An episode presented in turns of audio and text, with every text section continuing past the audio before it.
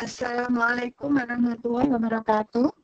Waalaikumsalam warahmatullahi wabarakatuh. Innal hamdalillah nahmaduhu wa nasta'inuhu wa nastaghfiruh. Wa na'udzu billahi min syururi anfusina wa min sayyi'atina a'malina. Faman yahdihillahu fala mudilla lahu wa man yudlilhu fala hadiya lahu. Asyhadu an la ilaha illallah wa asyhadu anna Muhammadan rasulullah. Bisa didengar, Mbak? Bisa, Ustazah. Oh ya, alhamdulillah ya. Karena tidak kelihatan, jadi sambil kalau misalnya tidak terdengar, tolong saya dikasih tahu ya, Mbak ya.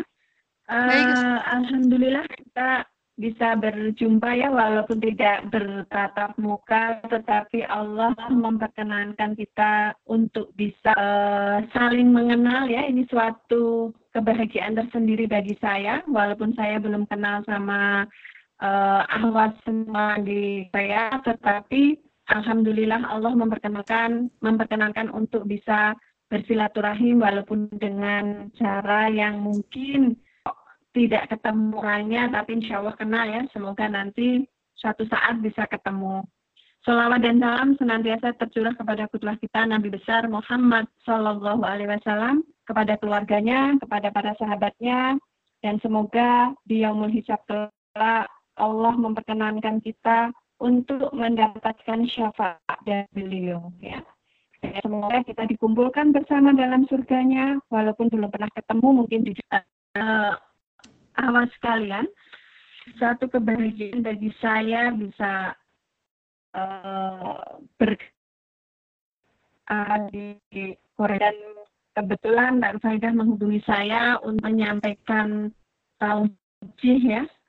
Mungkin lebih enaknya kita diskusi bersama tentang adab berbicara dan mendengar ya. Kita harus tahu adab berbicara dan mendengar ya. Tujuan dari kita tahu adab berbicara dan mendengar adalah mungkin yang pertama supaya kita mempunyai kemampuan di dalam berbicara ya. Karena sebenarnya ada orang yang berbicara itu susah dalam arti misalnya berbicara itu kadang susah gitu ya. Mau mengungkapkan omongannya itu gemeteran dulu ya. Nah, dengan tak tahu adab-adabnya mungkin kita akan tahu bahwa berbicara itu sebenarnya bisa dilatih gitu. Kemudian kenapa kita harus tahu adab berbicara? Supaya kita peka di dalam mendengar ya. Supaya kalau ada orang yang ngomong, maka kita tahu bahwa sebaiknya seperti apa ya.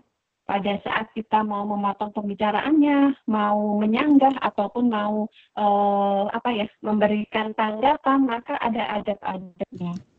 Dan kita tahu bahwa ada orang yang berbicara, pasti ada orang yang mendengarkan gitu. Jadi ada bagiannya, ada gilirannya. Siapa yang akan berbicara duluan, siapa yang akan mendengarkan gitu. Sehingga kita akan tahu adab-adabnya. Kemudian ya, yang kita pahami lagi bahwa mendengar itu berarti menghargai pembicaraan orang lain ya. Itu satu kunci yang harus kita fahamkan di diri kita, bahwa pada saat kita mendengar pembicaraan orang lain, kita menghargai orang lain itu.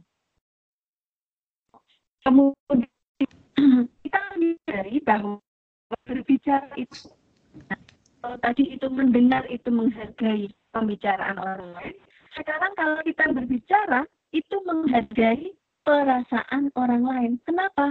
Karena di dalam berbicara itu ada, pada saat kita berbicara dengan adab yang benar, perasaan orang lain dengan berbicara yang benar, tidak ingin menyinggung perasaan lawan bicara kita. Kita tidak ingin menyakiti bicara kita. Ya. Ustazah, ini putus-putus Ustazah. Apa coba dimatikan videonya Ustazah? Oh iya, ya dimatikan aja ya Mbak ya. Soalnya putus-putus sekali Ustazah. Ya. Udah. Halo. Halo ya. Iya, iya. Saya lanjutkan Mbak. Iya, iya saja. Ya. Jadi mendengar dan berbicara salah satu media komunikasi ya. Jadi ada saatnya seseorang itu harus mendengar, saatnya seseorang itu harus berbicara. Kenapa? Allah kita dua kali supaya lebih banyak mendengar daripada kita berbicara. Dan Allah memberikan kita mulut ya, supaya apa? Supaya hanya sedikit berbicara. Karena itu adalah yang mudah terjadi. Makanya harus berhati. Karena tadi biasa kita tahu bahwa adab berbicara itu adalah menghargai perasaan orang lain, sehingga kalau tidak perlu untuk dibicarakan maka tidak usah dibicarakan. Itu poin-poin yang harus kita pahami. Nah, bagaimana adab berbicara? Adab itu secara kamus diartikan bahwa adab adalah norma mengenai sopan santun ya, berdasarkan agama. Nah, agama ini belum tentu agama Islam ya. Norma atau sopan santun berdasarkan agama. Nah, adab itu bisa dimiliki oleh orang non-muslim. Jadi kalau orang non-muslim misalnya, kita lihat orang Jepang itu sangat tertib misalnya. Bagaimana adab dia disiplin, adab dia antri itu tertib sekali. Itu bukan orang muslim gitu. Walaupun itu akhlaknya orang muslim. Nah, inilah nanti bedanya antara adab dan akhlak.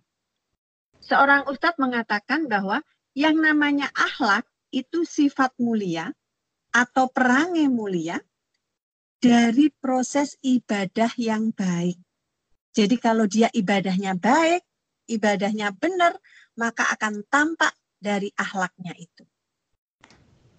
Tetapi kalau adab, adab itu bisa didapatkan dengan pendidikan, dengan pelatihan. Jadi kalau tadi misalnya orang Jepang yang selalu on time gitu ya, dia kalau antri itu apa ya, tertib gitu ya. Itu karena apa? Karena dia itu biasa dididik oleh orang tuanya seperti itu. Ya.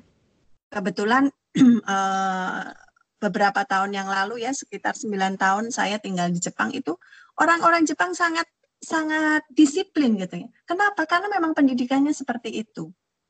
Padahal sebenarnya itu akhlak seorang muslim. Nah, tadi makanya orang muslim kalau ibadahnya itu benar, proses ibadahnya benar, maka dia akan mempunyai akhlak yang mulia. Harusnya seperti itu ya. Makanya ada seorang ulama ya, Ibnu Mubarak mengatakan bahwa kami belajar adab 30 tahun dan belajar ilmu 20 tahun. Maksudnya apa? Belajar adabnya itu lama sehingga menjadi suatu akhlak yang ada di dalam dirinya. Jadi si Ibnu Mubarak ini disuruh ibunya itu pergi belajar, tapi belajar adab dulu selama 30 tahun. Baru setelah itu beliau belajar ilmunya. Ya, jadi orang harus belajar adab dahulu sebelum dia belajar ilmu. Termasuk kita ini, kita belajar adab, bagaimana adab berbicara, bagaimana adab mendengarkan. Supaya apa? Supaya kalau ada orang berbicara, kita tahu apa yang harus kita lakukan. Ya. Karena sesungguhnya diamnya, ya, jadi kalau kita nggak perlu bicara, kita diam ya. Diamnya seorang muslim itu fikir. Maksudnya apa? Seorang muslim yang diam itu memikirkan sesuatu, sesungguhnya apa yang harus saya katakan. Tidak semua harus dikatakan. Ya. Ucapannya adalah dzikir. Jadi ucapannya seorang muslim itu dzikir. Maksudnya apa?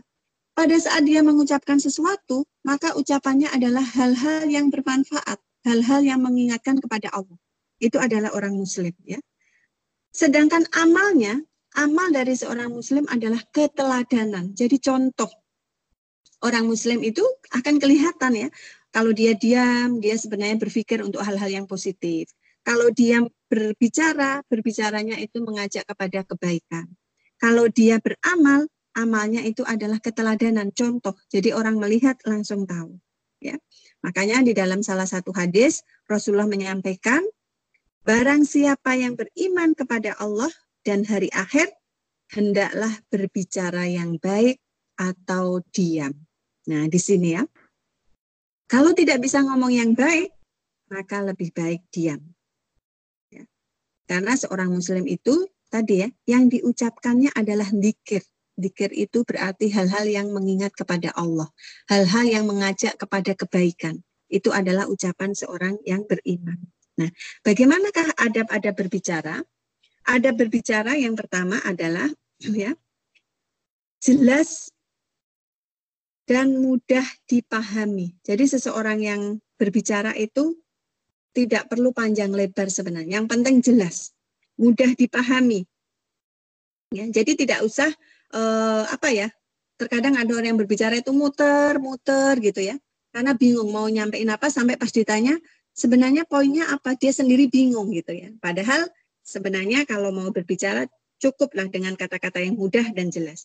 Kemudian yang kedua, pada saat berbicara, gunakanlah kata-kata yang simple dan baik. Jadi nggak perlu pakai istilah-istilah yang mungkin malah membingungkan kita sendiri gitu ya. Jadi ada kadang orang itu karena kepingin kelihatan pinter gitu ya, menggunakan istilah-istilah dengan bahasa asing gitu yang sebenarnya malah menjadi salah gitu. Itu tidak perlu ya. Kemudian yang ketiga ya, berbicara itu adalah untuk hal-hal yang bermanfaat. Jadi kalau kita berbicara maka sampaikan untuk hal-hal yang bermanfaat ya. Sampai di dalam salah satu hadis Rasulullah mengatakan ya bahwa dilarang berbicara untuk membuat orang tertawa ya sehingga kita berdusta. Maka itu adalah jurang neraka ya, katanya seperti itu. Jadi terkadang kan kita kepengen misalnya guyonan gitu ya Mbak ya, termasuk saya pribadi terkadang guyon gitu. Guyonnya itu kalau itu menimbulkan dusta maka itu adalah jurang neraka ya. Kalau Rasulullah itu bergurau ya, berguraunya Rasulullah itu tidak ada yang dusta. Dalam satu kisah ya, ada seorang nenek yang mendatangi Rasulullah. Kemudian nenek ini berkata, ya Rasulullah, tolong doakan supaya saya masuk surga. Kemudian Rasulullah menjawab, di surga nggak ada nenek-nenek. Kemudian nenek itu menangis gitu. Padahal maksud Rasulullah adalah di surga memang nggak ada nenek-nenek. Yang ada adalah usia 30, katanya itu 30-33. Jadi usia yang masih muda. Kemudian Rasulullah mengatakan, sampaikanlah kepada nenek itu bahwa nanti kalau di surga dia tidak menjadi nenek-nenek, tapi dengan usia yang tadi sekitar 33 tahun. Dalam sirohnya dikatakan seperti itu ya.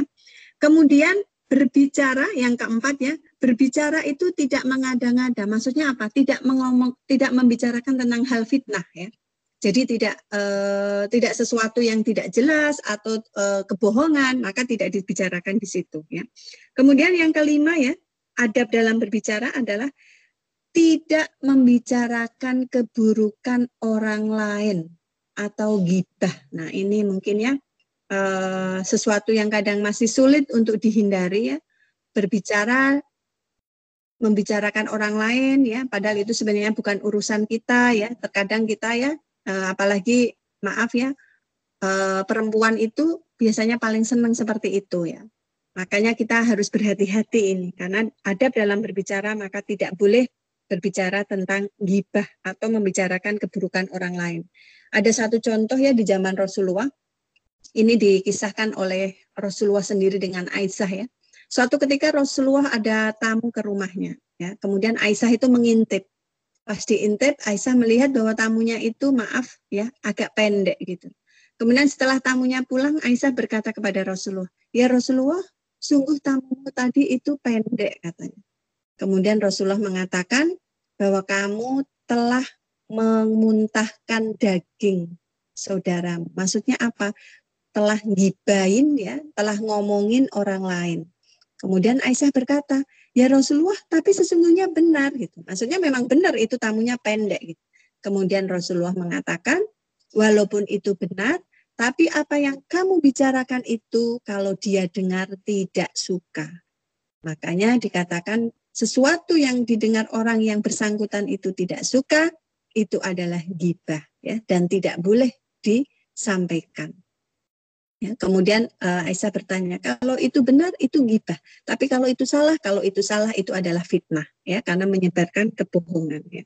Kemudian yang keenam ya, kalau kita berbicara dan di situ ada 3 orang ya, maka tidak boleh berbicara hanya berdua saja. Atau misalnya ada 4 orang juga tidak boleh berdua. Jadi yang 2 cuma diem gitu. Apalagi misalnya duduknya di tengah gitu ya. Dia bicara ke temannya, sebelahnya ngelihatin saja. Itu adabnya adalah tidak boleh ya. Kemudian berikutnya yang ke-7, tidak berbicara tentang hal-hal yang kotor.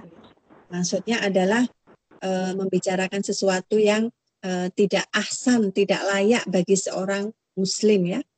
Menyebut-nyebut sesuatu dengan yang tidak baik. Kemudian berikutnya yang ke-8 ya, tidak bicara diulang-ulang. Tidak berbicaranya itu tidak diulang-ulang, kecuali memang mau menekankan sesuatu, maka boleh. Sampai dalam satu kisah ya, Abdullah bin Mas'ud itu sering sekali menasehati sahabat-sahabatnya. Kemudian sahabat ini bilang ke Abdullah bin Mas'ud, "Hai Abdullah bin Mas'ud, kenapa kamu tidak menasihati kami setiap hari?" gitu. Kemudian Abdullah bin Mas'ud mengatakan bahwa aku khawatir kalau kamu menjadi bosan. Ya. Makanya di dalam itu ya, khutbah Jumat itu ada aturannya. Khutbah Jumat itu tidak perlu terlalu panjang. Tetapi lebih baik sholatnya yang dipanjangkan. Kenapa? Karena khawatir orang yang mendengarkan nasihat itu menjadi bosan. Kemudian yang ke-9 ya, tidak semua yang didengar itu harus dibicarakan. Nah ini terkadang ya perempuan itu kadang kan dengar cerita ada yang curhat gitu ya. Kemudian nanti dengar dari sini semua diceritakan kepada orang lain. Padahal itu tidak boleh. Seandainya teman kita itu sedang ada masalah kemudian bercerita kepada kita, kemudian membutuhkan solusi. Maka kita pun seandainya belum tahu solusinya, kepingin mencarikan solusi, teman yang kita ajak bicara pun harus jelas. Apakah kira-kira orang yang saya ajak bicara ini bisa mencarikan jalan keluarnya atau tidak? Kalau tidak, maka tidak perlu kita bicarakan dengan dia. Ya, jadi tidak semua yang kita dengar harus kita bicarakan. Kemudian yang ke-10 ya, pada saat berbicara itu dengan suara yang tidak keras dan tidak pelan ya, jadi bisa didengar oleh semuanya ya. Itu tadi beberapa adab di dalam berbicara. Nah sekarang tentang adab mendengar ya. Mendengar itu ya, tadi di awal sudah saya sampaikan, adalah bagian dari komunikasi ya. Jadi di samping kita itu terkadang menjadi yang berbicara, ya, terkadang juga kita harus menjadi pendengar. Maka pada saat kita menjadi pembicara yang baik, kita juga harus menjadi pendengar yang baik. Ya. Mendengar itu sebenarnya sesuatu yang sederhana ya Mbak, tinggal diem gitu kan. Tetapi ternyata sederhana itu juga tidak mudah gitu. Mendengar juga perlu ilmu tingkat tinggi ya. Kenapa? Karena perlu kesadaran bahwa saya ini sebagai pendengar, maka kalau sebagai pendengar itu harus seperti apa gitu. Ya. Saat mendengar dengan baik ya, insya Allah ya, pada saat kita mendengarkan sesuatu misalnya ada taujih ya, atau ada seminar gitu. Sebenarnya kita udah tahu gitu, udah pernah tahu, oh udah pernah dengar gitu kan. Akhirnya kita merasa bahwa nggak usahlah didengerin. Padahal kalau kita mendengarkan dengan baik, insya Allah ya, pasti akan ada sesuatu hikmah yang mungkin belum pernah kita dapatkan. Walaupun kita pernah mendengarkan seminar itu, walaupun kita pernah mendengarkan taujih itu. Tapi kalau kita mendengarkan dengan hati, maka kita akan menemukan manfaat, kita akan menemukan hikmah, bahwa ternyata yang disampaikan itu ada sesuatu yang sangat berguna. Ya, sahabat Ali bin Abi Thalib ya pernah mengatakan ya, jika kamu tidak bisa menjadi seorang alim yang berbicara, jadi kalau nggak bisa jadi orang alim yang berbicara, maka jadilah kamu pendengar yang baik. Jika kamu tidak bisa menjadi seorang alim yang berbicara dengan baik, maka jadilah kamu pendengar yang baik. Jadi maksudnya, kalau nggak bisa ngomong baik, maka jadi pendengar aja yang baik, gitu ya. Nah, sampai salah seorang sahabat Nabi ya meriwayatkan bahwa demi zat yang jiwaku ada di tangannya, tidak ada sesuatu di bumi ini yang lebih perlu untuk ditahan lebih lama. Jadi tidak ada di bumi ini yang sesuatu yang bisa ditahan lebih lama ya, yang baik untuk ditahan lebih lama, kecuali lisan. Maksudnya apa? Kalau mau ngomong, tadi ya seorang muslim itu kan diamnya fikir. Jadi kalau mau ngomong itu mikir dulu, nahan lisannya dulu. Kira-kira perlu nggak saya ini berbicara? Kira-kira nanti yang saya bicarakan tadi ada manfaatnya nggak? Makanya tadi dikatakan diamnya adalah fikir, mikir. Bicaranya adalah dzikir, ya. Jadi mengingatkan kepada kebaikan. Nah, adab mendengar adalah ya ada beberapa adab mendengar yang harus kita tahu supaya kita bisa menjadi pendengar yang baik. Ya, yang pertama adalah penuh perhatian. Ya, penuh perhatian. Jadi kalau ada orang ngomong, kita diem, kita perhatikan gitu ya. Diemnya bukan diem yang ngantuk ya Mbak ya, diem ngantuk gitu atau diem disambi ngapain gitu ya, bukan. Tetapi diam dalam arti memperhatikan ya. Kemudian yang kedua, tidak melakukan kegiatan yang mengganggu konsentrasi. Nah ini terkadang kan kalau kita lagi seminar misalnya atau lagi dengerin pengajian gitu ya, karena bosen ya, capek atau ngantuk gitu kan. Terkadang kita cari kegiatan lain, ya mungkin ada yang gambar gitu ya untuk biar nggak ngantuk, atau ada terkadang yang main pen gitu ya, mungkin pernah dilakukan gitu ya, nyetak pen gitu. Karena apa? Untuk menghilangkan rasa ngantuk atau tadi jenuh gitu ya, dengerin misalnya dengerin taujih kok 1 jam gitu ya, misalnya udah bosen gitu.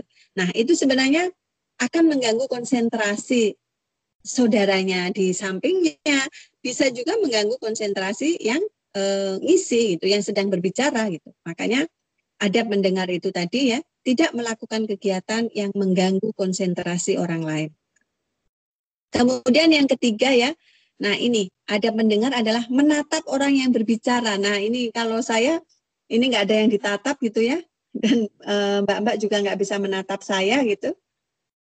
Tetapi kalau kita bertemu di dalam satu majelis gitu ya, maka adab mendengar adalah menatap. Tetapi kalau yang mengisi adalah lawan jenis, maka sebaiknya menjaga pandangan. Ini menatap itu maksudnya bukan menatap yang kemudian apa ya, menimbulkan masalah baru ya, tetapi menatap dalam arti karena memang bermaksud mendengarkan gitu ya. Tetapi harus tetap menjaga pandangan ya.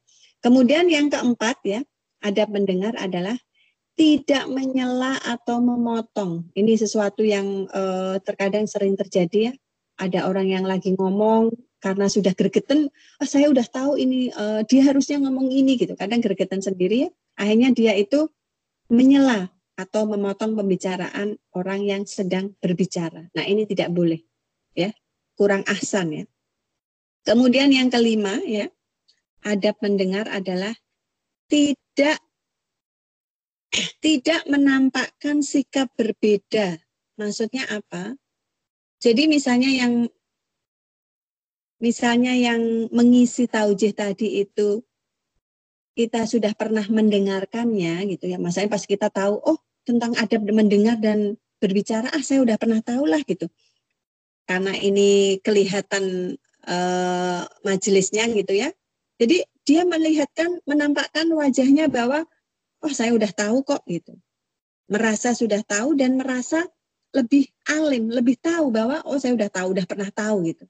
akhirnya menampakkan sikap yang berbeda ya, yang menunjukkan bahwa saya udah pernah dengar, saya sudah tahu, maka kalau saya nggak dengerin pun nggak apa-apa gitu. Akhirnya timbullah sifat sombong. Nah, untuk bilang mendaliknya jangan sampai seperti itu. Tadi di awal saya katakan, walaupun mungkin kita sudah pernah mendengar atau kita sudah pernah mendapatkan materi itu, tapi kalau kita mendengarkan dengan hati ya, maka kita akan mendapatkan hikmah, kita akan mendapatkan manfaat baru, kita akan mendapatkan penyegaran lagi, sehingga apa-apa yang sudah kita dengarkan mungkin sebelumnya itu tetap akan bermanfaat.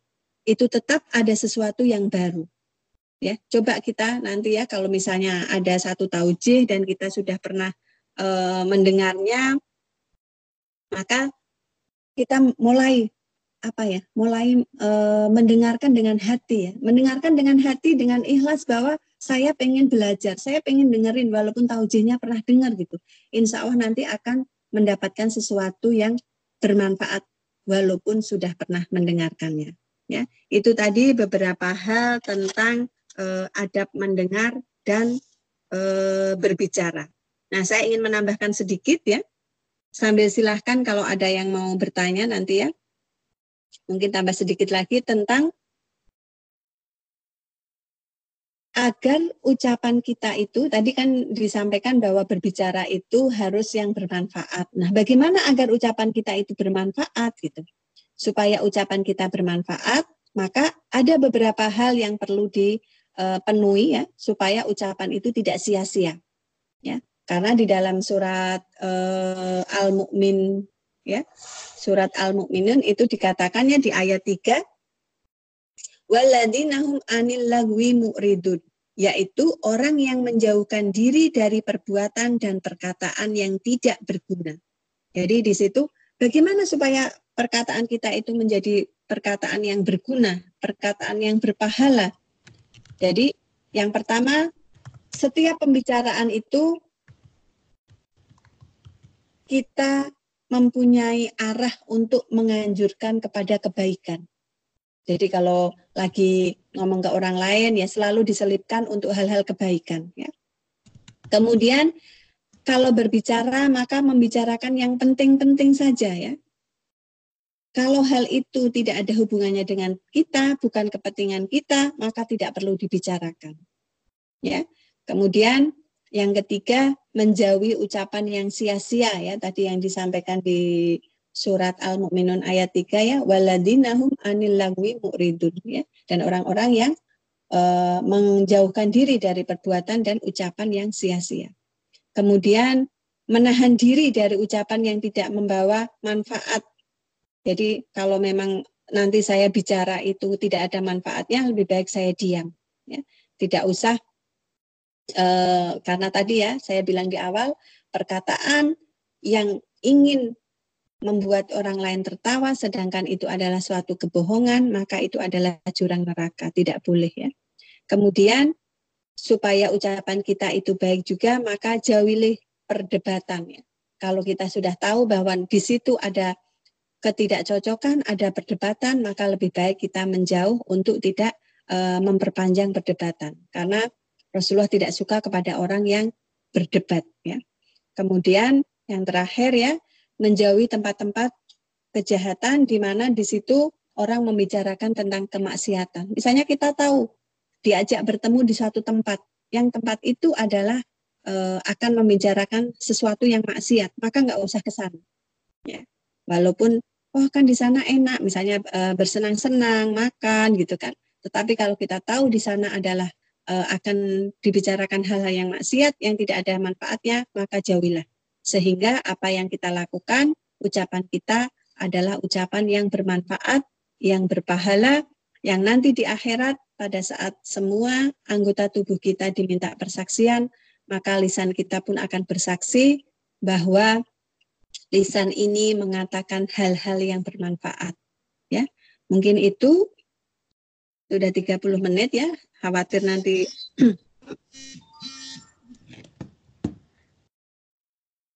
Ya, ada yang ingin ditanyakan, Mbak? Jazakillahu khairan Ustazah atas ilmunya. Kepada para peserta ada yang ingin didiskusikan? Bisa langsung saja. Ya, silakan. Ini ada yang mengetik Ustazah. Oh ya. Mungkin saya dulu yang ingin bertanya Ustazah. Iya, mangga. Kan kalau wanita itu memang kebutuhan bicaranya lebih sangat banyak ya Ustazah ya. Termasuk butuh curhat juga gitu Ustazah. Apakah curhat itu termasuk pembicaraan yang tidak bermanfaat Ustazah? Dan gimana caranya kita mengeluarkan kebutuhan pengeluaran kata-kata kita tiap hari ya. Kadang sulit dipotong gitu. Iya. Jadi wanita itu kan kebutuhan kata-katanya secara psikologis itu 21.000 kata sehari ya Mbak ya. Kalau laki-laki itu sepertiganya 7.000 kata per hari. Nah bagaimana nih kalau wanita itu kepengen ngomong gitu ya. Jadi pengennya curhat, ngomong ke sana kemari gitu. Tadi di awal saya katakan, kalau memang ada masalah ya, kalau memang ada masalah kepingin untuk disampaikan orang lain karena mau mencari solusinya, maka pikirkan dulu. Ya, pikirkan dulu apakah kira-kira kalau saya cerita sama si fulanah, sama si A, itu akan mendapatkan solusi atau tidak? Kalau memang tidak mendapatkan solusi, maka jangan cerita ke dia.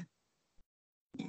Kalau kita tahu bahwa dia nggak bisa, dia malah apalagi nanti malah diceritakan ke orang yang lain gitu ya. Sebaiknya tidak, ya. Idealnya adalah kalau kita ada masalah, ya. Kalau ulama mengatakan gelar sajadah, menangislah kepada Allah sebanyak-banyaknya begitu ya. Tapi kan terkadang kita juga kepengen cerita gitu ya, kepengen ada yang dikeluarkan gitu. Boleh. Jadi kalau misalnya mau bercerita tadi, silahkan bercerita. Tetapi tadi cari orang yang tepat, yang memang orang itu bisa menyelesaikan, membantu menyelesaikan masalah. Kalau tidak, jangan bercerita atau berbicara kepada orang yang maaf ya tidak amanah. Karena itu tidak akan menyelesaikan masalah, malah akan menambah masalah baru. Atau sekarang itu kan banyak sekali kalau yang ada masalah ya, tulis status gitu ya Mbak ya. Tulis status. Sebenarnya nulis status itu bukan menyelesaikan masalah, malah menambah masalah ya. Jadi misalnya nih lagi pada capek karena kerja gitu ya, kemudian di rumah kerjaan banyak, kemudian misalnya yang sudah menikah suami juga sibuk nggak bantu gitu, akhirnya nulisnya kan capek sekali gitu kan, kemudian nanti ada temennya yang komentari memang kenapa gitu, akhirnya menjadi suatu pembicaraan yang sebenarnya tidak bermanfaat gitu. Kalau capek istirahat. Tidak usah nulis status gitu ya. Jadi nulis status itu tidak menyelesaikan masalah gitu ya. Setelah istirahat pakai untuk beribadah. Itu idealnya seperti itu. Tapi kalau memang terkadang ada orang yang masalah itu bisa sedikit hilang pada saat dia menyampaikan atau menuangkan kepada orang lain. Kan biasanya begitu tuh Mbak. Nah, kalau seperti itu tadi pesan saya, carilah orang yang paling tepat untuk diajak bicara. Ya, seperti itu. Baik, Ustazah. Ya. Ustazah, ada pertanyaan dari Mbak Sari.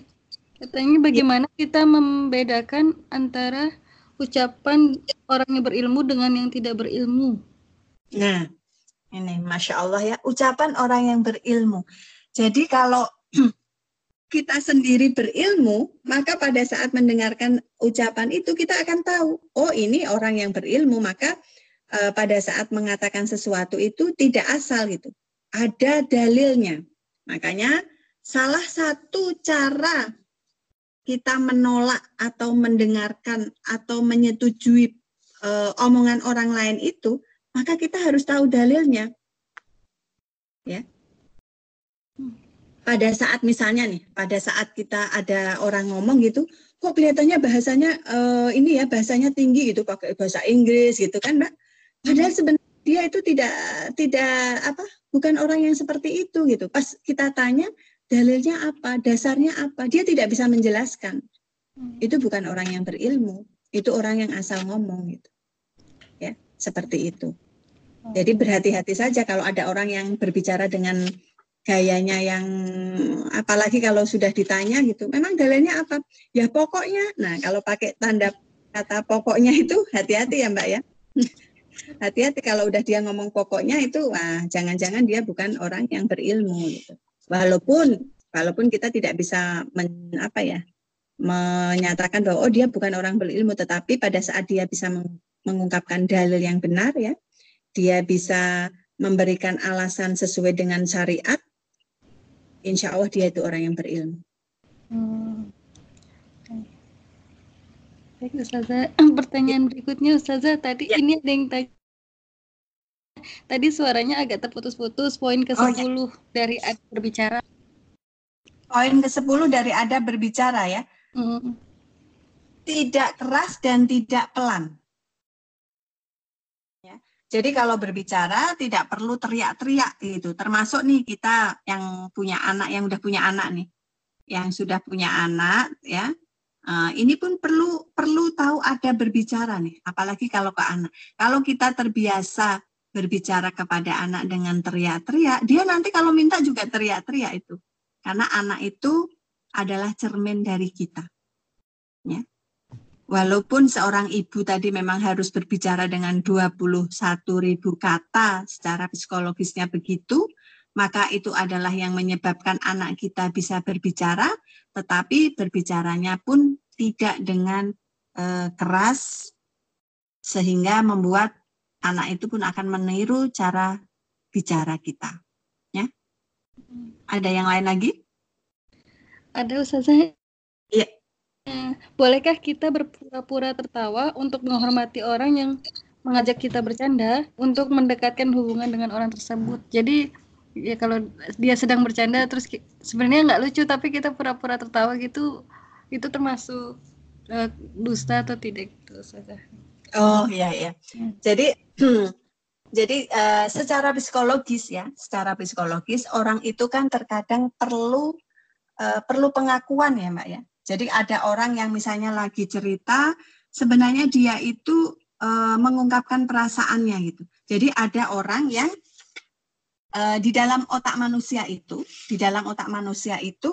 ada rasa yang namanya rasa sedih, rasa takut, rasa marah, kemudian rasa bangga, ya, kemudian rasa semangat. Nah, pada saat orang itu mengungkapkan itu, ya, dia itu bercerita, kepengen orang lain tertawa gitu. Nah, sebenarnya yang dia butuhkan adalah memang kita tertawa kan. Kalau nggak tertawa pasti dia bertanya, kok nggak tertawa, nggak lucu ya? Karena kan ditanya gitu ya, akhirnya kita pura-pura tertawa gitu kan. Kita pura-pura tertawa untuk menghormati dia gitu. Rasulullah tidak melarang ya, tetapi tadi ya, kalau dia berbicaranya itu suatu kebohongan, karena supaya kita tertawa, itu yang tidak boleh. Tetapi kalau memang dia ceritanya itu suatu kenyataan yang memang lucu ya, walaupun Rasulullah itu mengajarkan ya tertawanya Rasulullah itu kan sampai giginya saja nggak pernah kelihatan gitu, nggak ada suaranya kalau Rasulullah tertawa. Kalau kita kan tertawanya terbahak-bahak gitu ya Mbak ya. Nah, jadi ya tertawa sesuai dengan seorang wanita itu memang suara adalah aurat. Jadi kalau tertawa ya kalau bisa tidak usah mengeluarkan suara. Apakah itu termasuk bohong kalau misalnya kita tertawa dengan cerita dia gitu? Kalau memang kita tujuannya adalah untuk tadi ya, dia cerita itu sebenarnya lagi ada masalah apa sih gitu kan? Maka kita menjadi teman yang baik untuk ini tadi, untuk mengikat hatinya supaya dia itu pada saat dia bercerita, oh kita memberikan respon. Gitu. Walaupun sebenarnya tidak semua yang dibicarakan orang itu harus kita respon gitu ya. Kalau pembicaraan itu tidak ada manfaatnya, justru Islam menganjurkan untuk ditinggalkan. Jadi kalau kita tahu orang itu berbicara tidak ada manfaatnya, kayak misalnya tadi guyon yang berlebihan gitu ya Mbak, itu Islam menganjurkan untuk ditinggalkan. Ya. malah seperti itu gitu. Jadi harus hati-hati memilih mana yang harusnya saya saya mendengarkan ataupun tidak ya. Karena secara psikologis seseorang itu ada tiga hal Mbak di dalam mengungkapkan masalah. Terkadang dia itu mengungkapkan masalah kepingin dengan cara yang namanya supresif. Supresif itu jadi dia diem aja kalau ada masalah, sehingga dia akan baik untuk lingkungannya. Tetapi itu menyiksa diri. Ya kalau perempuan itu menyiksa diri. Karena apa? Nggak bisa ngomong gitu kan. Nah ada perempuan yang ekspresif ya. Jadi ekspresif itu kalau ada masalah tadi, pengennya diomongin gitu kan. Ya. Tetapi itu merusak lingkungan. Karena kan kadang misalnya marah gitu, dia marah kepada orang lain gitu. Ya itu merusak. Nah yang paling bagus adalah realisi ini dikeluarkan dengan pelan, pakai cara yang benar gitu ya. Tadi kalau misalnya guyon pun guyonnya dengan guyon yang benar, ya tidak sampai membuat tertawa terbahak-bahak yang melanggar syariat gitu ya. Tapi kalau sudah ditemukan bahwa pembicaraannya yang guyonnya tadi adalah kemaksiatan, maka sebaiknya ditinggalkan. Ya, wallahu a'lam bishawab. Terima kasih Ustazah. Ada lagi nih Ustazah? Ya. Bagaimana sikap kita kalau ada yang bertanya pada sebuah kelompok lalu tak ada jawaban atau respon? Di kelompok itu nggak ada yang jawab, maksudnya begitu? Jadi misalnya lagi berkelompok, ada yang ngomong dan terus nggak ada yang menanggapi, nggak ada yang respon gitu ya. Gitu. Nah itu ya, menyakitkan ya Mbak ya, tanya nggak ada yang jawab gitu ya. Iya. Jadi Sebaiknya yang teman-teman di situ harus merespon misalnya, oh saya tidak tahu gitu. Jadi tidak didiamkan gitu. Ya, Rasulullah ini ada satu kisah ya, turunnya surat Abasa wa Tawalla itu ya. Abasa wa Tawalla itu Rasulullah lagi berbicara dengan seorang raja ya, kemudian datang orang buta. Rasulullah itu ditanya si orang buta ini menjawab, tapi dijawabnya itu dengan muka masam yang tidak menghadap Rasulullah gitu ya. Jadi karena Rasulullah melayani si raja ini, itu Allah langsung menegurnya gitu. Allah langsung menegur Rasulullah dengan surat Abasa wa Tawalla itu.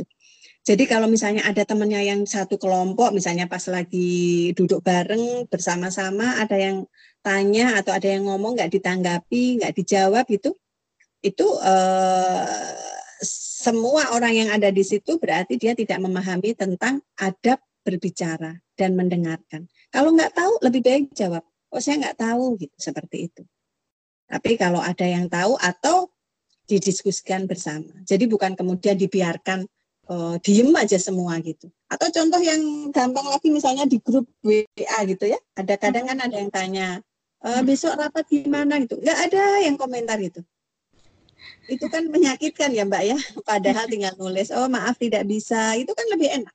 Membuat, sementara Rasulullah itu adalah mengajarkannya tadi, akhlak seorang muslim adalah kalau ada saudaranya bertanya, kalau ada saudaranya yang perlu maka dibantu, maka dijawab. Itu akhlak seorang muslim. Ya, seperti itu. Baik, Ustazah. Ada lagi? Ya. Ada Ustazah. Cuma sedang mengetik. Ya. Oh ini ada yang izin kalau tanya soal sholat boleh atau tidak Ustazah? Mangga sholat apa Mbak? Ya. Silakan Mbak Sari. Assalamualaikum warahmatullahi wabarakatuh Ustazah. Waalaikumsalam warahmatullahi wabarakatuh. Ya Mbak Sari. Ya maaf ini mau tanya tentang sholat. Ya. Ketika kita sholat kita kan menggunakan mukena. Yeah. Ketika sujud itu kan telapak tangan itu harusnya menempel ke mukena atau ke sajadah Ustazah. Sebaiknya menempel ke sajadah, ke tempat sholatnya. Iya. Yeah. Ya kita kan kebanyakan kita kan memakai mukena yang apa itu ya Ustazah, yang protolan itu loh Ustazah. Iya, iya, iya. Yang ada atasan sama bawahannya. Mbak Sari ini Jawa mana Mbak ya? Jawanya Jawa Timur. Oh, Jawa Timur ya, perotolan ya. Iya. Makanya sebaiknya pada saat mau dari berdiri setelah rukuk kan mau sujud tuh Mbak. Makanya berhati-hati pada saat menempelkan tangan di lantai itu. Iya, ya, seperti itu. Walaupun tidak ada aturan ya Mbak, maksudnya apakah ini harus telapak tangan harus menempel atau tidak gitu. Nah, sebaiknya telapak tangan itu memang langsung menempel ke lantai. Makanya kalau sholat yang pakai jilbab ya, pakai himar itu hati-hati ini dahinya juga ya, jangan sampai dahinya ini tertutup oleh kain jilbab sehingga dahi ini tidak menempel di tempat sholat. Seperti itu juga. Bukan hanya telapak tangan, termasuk dahi juga. Gitu. Dahi sama hidung juga enggak Ustazah? Iya, sebaiknya hidung juga. Sama telapak, dahi, hidung, telapak tangan. Lutut ya, kalau lutut kan memang ini tertutup aurat ya, dan dua kaki ini biasanya jempol sama telunjuk itu harus nempel ya, harus nempel di lantai ya. Dan maaf Ustazah, ini harus rapat nggih? Sebaiknya kan ada yang rapat, ada yang renggang. Ya, iya. Saya pernah mendengarkan salah seorang ustadz ya, dua kakinya ini sebaiknya rapat. Dan itu ternyata secara kesehatan ya, saya mendengarkan Dr. Zaidul Akbar itu, praktisi kesehatan.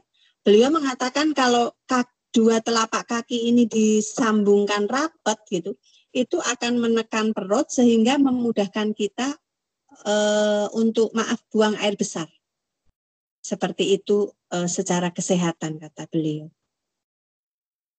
Jadi kedua kaki di belakang itu ditekan ya, bukan asal nyentuh ya Mbak ya, bukan asal nyentuh, tapi sampai seperti ditekuk ya, nekan lantai seperti ditekuk, seperti itu ya, itu aturannya. Dan itu ternyata secara kesehatan menekan saraf-saraf ya, Masya Allah ya, Islam itu mengajarkan hal-hal semacam itu yang mungkin di agama lain nggak akan terpikirkan seperti itu gitu, tapi Islam mengajarkan sampai sedetail itu.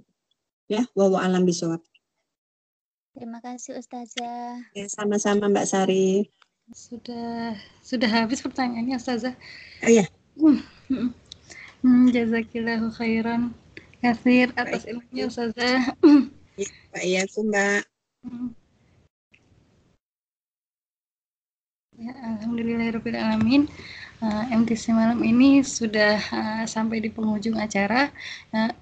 Semoga kita bisa mengamalkan ada berbicara dan mendengarkan ini, karena ini ya memang sangat praktis banget ya, yang sehari-hari kita lakukan gitu.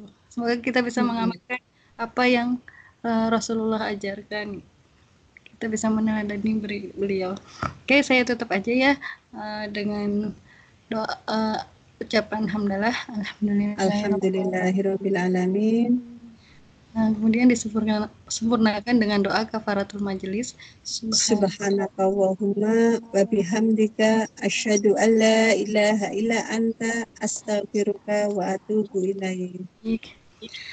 Ustazah, semoga kita bisa berjumpa di lain waktu ya Ustazah. Insyaallah, dengan senang hati Mbak. Nggih, matur nuwun sangat. Saya akhiri, mohon maaf jika banyak salah dari saya selaku moderator. Wassalamualaikum warahmatullahi wabarakatuh. Waalaikumsalam warahmatullahi wabarakatuh.